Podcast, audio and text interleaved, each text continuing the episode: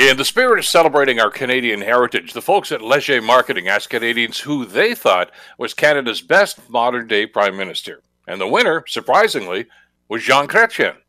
Brian Mulroney was second, followed by Pierre Elliott Trudeau and Stephen Harper. The biggest takeaway from the survey seems to be that I guess time heals all wounds. Look, all of these former PMs had significant baggage during their time in office. The outrage about Chrétien and the sponsorship scandal, Mulroney with Airbus and the Meech Lake failure, Harper's Senate expense scandal and polarizing style of governing, and Trudeau Sr.'s national energy program seems to have faded with the passage of time.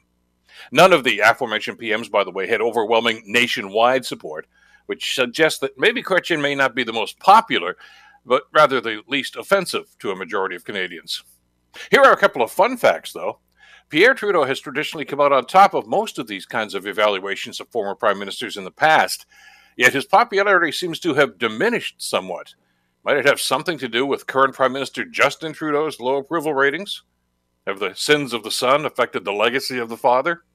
Oh, and the highest rated conservative PM still Brian Mulroney, who rejected the politics of division within his own party and then focused on environmental problems.